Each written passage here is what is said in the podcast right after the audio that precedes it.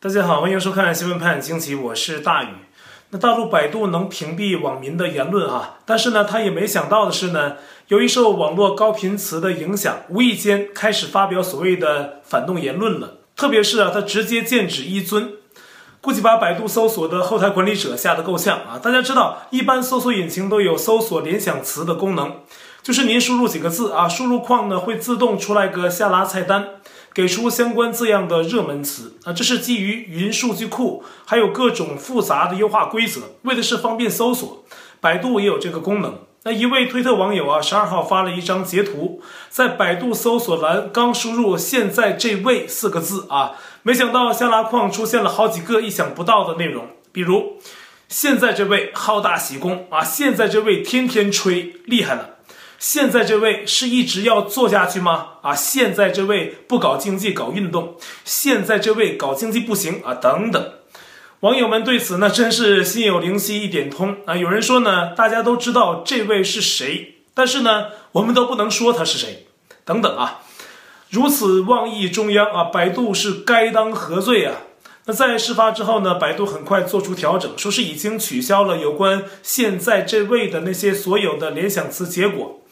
但是呢，我还没有去试啊，大家有时间呢可以去试试看啊，看看现在这位的那些敏感联想词是不是还在。什么对党忠诚啊，不要对党耍小聪明啊，这些态度啊是习近平一直在强调的。在最近的六中全会上的讲话，习近平又大谈对党忠诚的问题，还强调要无条件的忠诚啊，不能耍小聪明搞小动作。那么根据中共的话语特点。中共自然是渴求忠诚，缺少忠诚才要这么喊。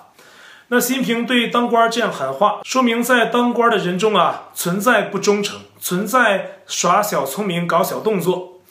那么一月十一号，中共的解放军报还发表了一篇题为“始终做对党坦诚的透明人”的文章。提到啊，少数领导干部违法乱纪啊，都始终说假话，不报实情，该说清的不说清，该报告的不报告，暗打小算盘。文章还说呢，有人对党说假话，对鬼说真话啊，这些小毛病久了啊，就会变成不忠诚。那解放军报是中共军方的喉舌，跟其他党媒一样，那喊话是有其真实的时代背景的。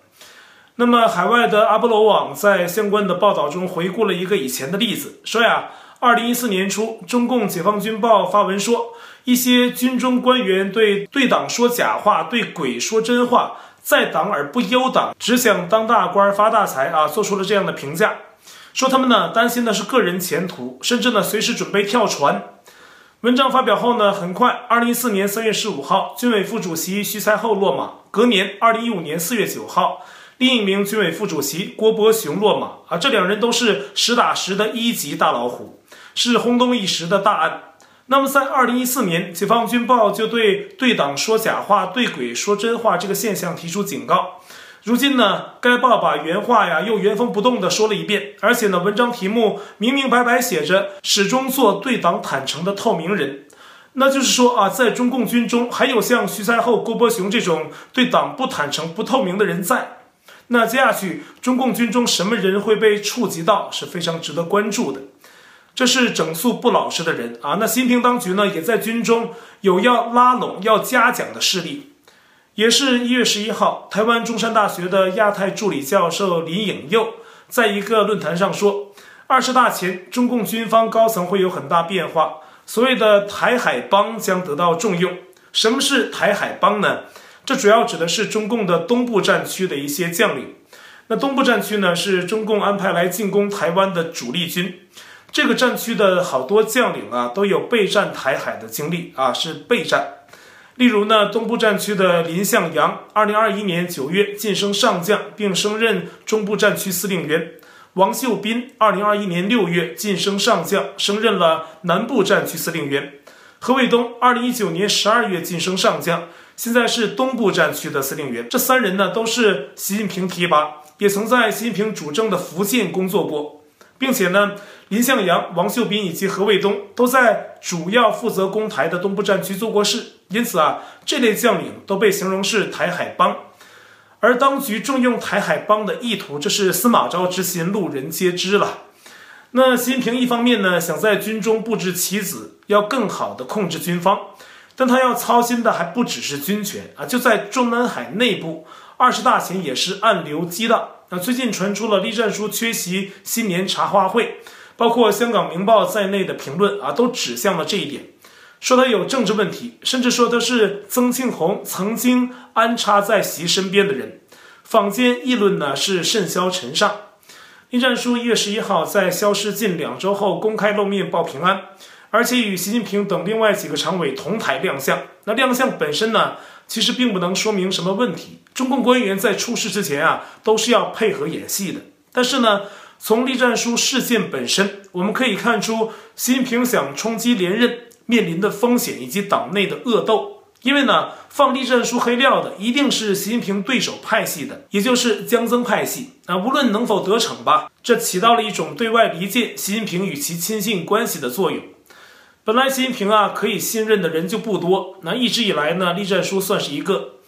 大纪元的评论员王友群认为呢，现任的七常委中，江增的亲信有三个：王沪宁、韩正、赵乐际。而李克强和汪洋啊都不算是习的亲信，而是曾经在党内打虎的盟友。习的常委中真正算习的亲信的只有一个人，就是栗战书。栗战书在习近平上台之后就被召去做中办主任啊，习还把最重要的国安委的执行机构放在中办的管辖之下，可谓是相当倚重的心腹大臣。那么习呢，正全力谋求连任第三个任期。那在今年下半年呢，将召开的二十大，关乎中共最高权力的再分配。那这样看来呢，栗战书成了二零二二年的二十大前夕对手派系攻势的第一个靶子，也就不意外了。而就在栗战书现身的中共党校开班仪式上啊，不知道大家注意到没有？中共副总理孙春兰、天津书记李鸿忠、陕西省委书记刘国中，还有河南省委书记楼阳生。香港中联办主任骆惠宁啊，香港市委书记啊，都没有出席中共党校的开班仪式。按说他们也该去，为什么没去呢？很显然啊，忙于协调所谓防疫的孙春兰、天津的李鸿忠、陕西的刘国中、河南的楼阳生、香港的骆惠宁，他们全是现在瘟疫呈现明显上升趋势的地区领导啊。他们用防疫为名请假，一请一个准儿，都可以不去啊。足见中共当局对疫病扩散是感到恐慌的，在冬奥和二十大前，防疫对他们来说是重头戏。特别是马屁精李鸿忠啊，一月九号大半夜的在天津开会表忠心，要搞好防疫抗疫，但主要目的是所谓的筑牢首都疫情防控的护城河，主要目的之一是为了疫情不传到北京去。那目前呢，天津的疫情还是比较紧张。一月十二号，天津宣布全市各级学校提前放假。本来天津市中小学一月十九号就开始放寒假，现在放寒假改为从十二号开始，而且所有学校呢都实行封闭管理，校内学生出校必须得到批准。也在一月十二号，天津人大官网发布消息说，由于疫情啊，推迟召开天津市的第十七届人大第六次会议。那具体开会时间呢，要另行决定。那同一天。天津市也启动了第二轮全民的核酸检测，而在一月十一号被 Omicron 攻破的天津啊，官媒说又新增了三十三例确诊啊。面对天津的紧张状态，中共的工程院院士、天津中医药大学名誉校长张伯礼在十一号的天津疫情防控会上声称，他有一个乐观的估计，说在二月一号中国新年前啊，天津疫情整体上应该能平息，会没有新发现的感染者。但他也承认，Omicron 的隐秘性更强，传播性也更强。他说，天津呢已经出现了一个人传染十多个人的案例。面对传播力如此开挂的病毒毒株啊，张伯礼的乐观估计不知道是基于什么。啊，对了啊，我差点忘了，中共不是有个独门绝技清零吗？把感染的啊疑似的全部按期拉走隔离，天津疫情就好了啊，就掩耳盗铃了。而目前呢，不要说跟天津近在咫尺的北京，从天津返乡的两名大学生已经把 Omicron 带到了辽宁省的大连市。这两名大学生八号离开天津啊，核酸检测还是阴性。九号到大连之后，管控观察期间再检测就呈现了阳性结果，这是十二号发现的。那根据大连官方的描述啊，目前他们筛查出的密接者、次密接者。分别是二十五人和五十六人。那为落实清零政策，中共各级部门实施的严厉管控也造成很多次生灾害。那西安封城期间的事儿啊，大家都看到了。而中国好多地方其实都存在部分地区的封锁管控，也包括北京。那最近呢，一位中国国际航空公司的鲁姓空姐，两周前因母亲病重啊，向部门领导请假，想回山东探望母亲，领导不批准，理由是非必要不离京的防疫规定。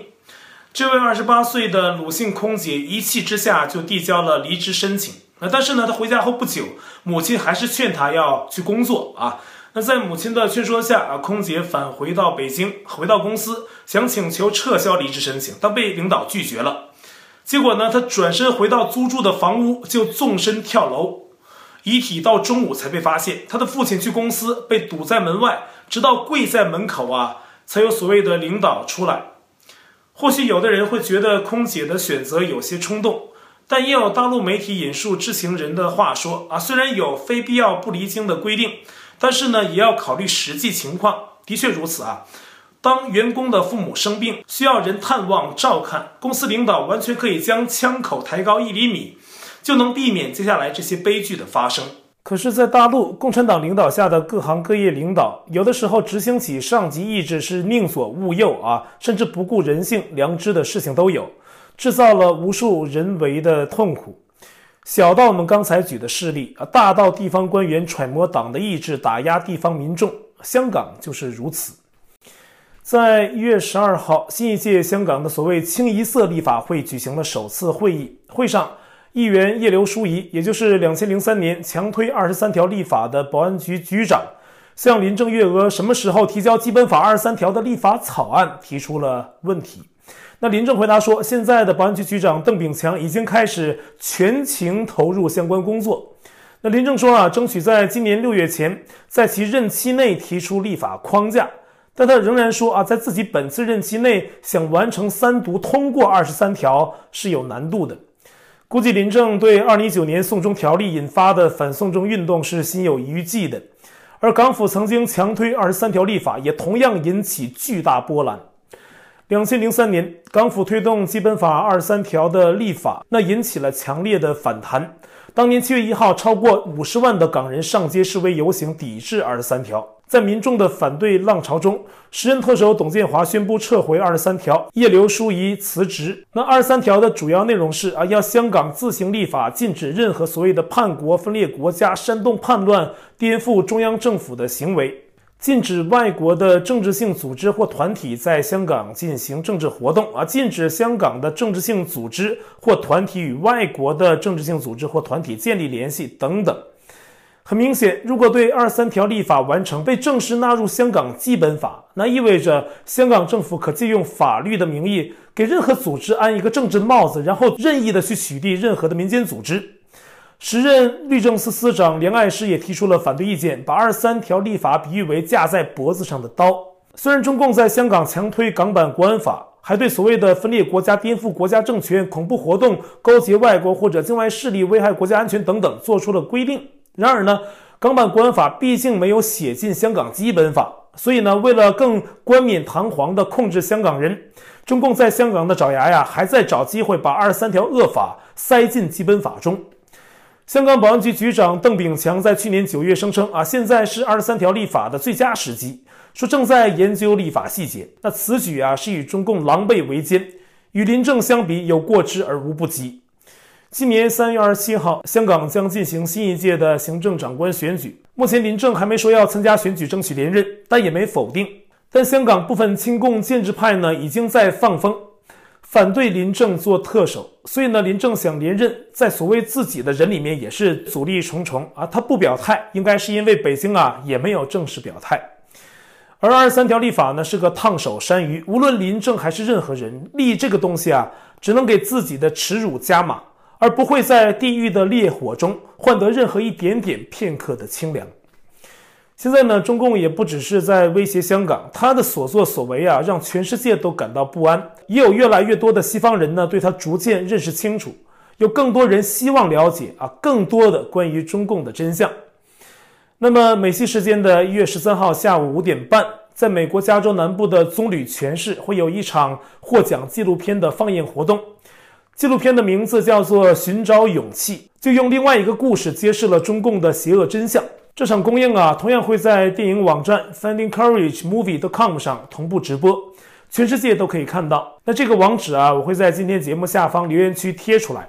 网站直播时间呢，也是美西时间的下午五点半啊，同一时间，也就是美东时间的一月十三号晚上八点半，欢迎朋友们到时观看。其实呢，加州棕榈泉市的 NBC 电视台届时也会同步放映，当地三十五万观众都可以看到。我们频道呢，去年给大家放过这部片子，但是按要求呢，只留了二十四小时之后就拿下来了。现在这部片子早已在社会上公映。我记得去年还有朋友问啊，说想看看不到了。那这次呢是个机会。这部片子呢讲述的是一个中国家庭无惧中共暴政的危险，深入监狱搜集真相证据，曝光中共鲜为人知邪恶的故事。其中呢，女主人公的妹妹二十年前在中共监狱中被虐杀，遗体冷冻至今，哥哥也屡受酷刑折磨。片中还原了这些骇人听闻的经历。那在这部纪录片放映之后，网站还会接着直播美国 CBS 电视台知名主持现场采访这部纪录片的主创团队，让人们可以继续深入了解影片的创作背景。现在是新拍互动，那观众 ST 留言说：“大鱼，请问一下，能出一个蔡英文政府把胡海波给送终了的节目吗？”粉红们的痛苦也是痛苦，热爱民主自由的胡海波的痛苦也是同样是痛苦。这位观众说的事件呢，我知道啊，讲的是一月六号，台湾移民署宣布啊，基于跟大陆的金门协议，遣返了二十一个偷渡到台湾的大陆人，其中既有去年乘橡皮艇到台湾的不明人士，也有很多媒体都在关注的曾声援香港反送中的民运人士胡海波。这已经不是台湾当局第一次遣返偷渡者了。但对于这一事件呢，观点主要分成两派啊。一方认为追求民主的人应该收留啊，避免回去受迫害；那另一方认为呢，应该按规矩办，觉得台湾在抗共最前沿，面临相当的风险，每一步棋都很重要。也怕有的人是真共谍，而且呢，每个案子都是法官研判过的，所以支持遣返，宣称不能道德绑架台湾啊。那这是目前两方的观点。台湾政府怎么选择才对呢？啊，有个历史故事哈，啊，春秋时呢，齐国有个孟尝君，很有名的相国四公子之一。他有个门客叫冯轩，每天什么也不做啊，就是在孟尝君府上游手好闲，吃吃喝喝。可是爱惜人才的孟尝君呢，没有对他另眼看待，还是每天热情款待啊。一年过去了，孟尝君啊，想找人去自己的一处封地叫薛地去收债。结果呢，这个冯轩自告奋勇，就真的呀派他去了。那冯轩一到薛地，说自己要收债，可是当地的人都叫苦不迭啊，都说收成不好，还不起债。那意外的是呢，冯轩当众把所有欠条都烧了，还说这是孟尝君叫他做的。那回去之后，孟尝君当然生气了啊，叫你去收债，结果你烧了欠条。冯轩是不缓不慢地说：“我虽没收回债，但是帮你收了义啊，收到了民心。”多年后，孟尝君受到诽谤，被罢了相位。回到薛地的时候呢，受到当地人的热情迎接，很幸福啊。冯轩的高瞻远瞩和良苦用心啊，一直为人所称道。收债呢，天经地义，这是规矩，没有错。烧债呢，换来了不一样的东西，利在长远，也不错。反过来看台湾这件事，那怎么做对呢？当然，台湾不存在这种债务关系。我就是举个例子啊。但这件事儿呢，我们就说到这儿啊，点到为止，不多说了。可是呢，确实有共谍打着民运幌子走江湖，确实有这样的人啊。那如果是这样的人呢，那当然要该怎么处置就怎么处置好了。另外呢，前天节目我们还提到了中共国家运动队的前队医薛英贤揭露中共体制下的罪恶，说有女性运动员呢，曾为了让她掩盖吃禁药，赛前呢先人工怀孕。体内产生的化合物有机会掩盖禁药成分，完了呢，赛后再打胎，这是毫无人性的，对女性是一种摧残。但是有观众借着这个题目啊，发挥了自己的嬉笑怒骂的本领。观众老杨说啊，个人觉得国足没吃禁药，如果吃了还拿出这样战绩，这药是得有多差呀？哎呀，这个问题可很严重啊，应该不是国足们不想吃禁药，可能是卖禁药的公司不卖他们，卖完了容易让人对药效产生质疑啊。最后呢，再跟大家分享一个事儿哈。我的会员网站大宇 US.com 上面有一个优惠活动，从现在开始到今年的二月二十二号为止，在这个期间加入会员区的朋友，年费只有二十二点九九美元，二十多块钱啊，一年十二个月的费用一共就只有二十二点九九美元。那到今年的二月二十二号之后呢，这个费用会变为六十八点九九美元啊，这不是我定的，是我的团队，也跟大宇 US.com 所在的 U Lucky 服务方有关。所以呢，现在机会难得啊，欢迎更多朋友加入。现在我手上呢还有两期会员节目正在制作，最近就会发布。我们会员区的节目啊是专门给会员区制作的啊，主要的一个系列叫《历史翻案惊奇》，一方面讲被中共掩盖的历史真相，那另一方面呢就是讲一些咱们不知道的历史。有时呢可能还有别的专题啊，欢迎大家加入会员观看。我再重复一下啊，呃，就是要点啊。那今年二月二十二号之前，我的会员网站大宇 US.com 年费只要二十二点九九美元，之后就要变为六十八点九九。另外呢，我也帮 YouLucky 推一下他们的网上商城。我的会员网站呢是基于 YouLucky 网站构建的。那如果您是会员，他们网站上的一些商品呢对您是有优惠的。那所有这些相关的信息，我都会在今天的留言区置顶。那先提前感谢您对我们的支持哈，谢谢大家。那今天的节目呢，咱们就到这里。我在 Telegram 上面的官方公告群是 T.me 斜线大于 News，观众讨论群是 TWE 斜线 XWPAJQ 下划线 US，节目信箱是 XWPAJQ@gmail.com，还有我的会员网站网址是大宇 US.com，也欢迎您订阅本频道并点击小铃铛获得节目发布通知。那感谢您的收看，我们下期节目再会。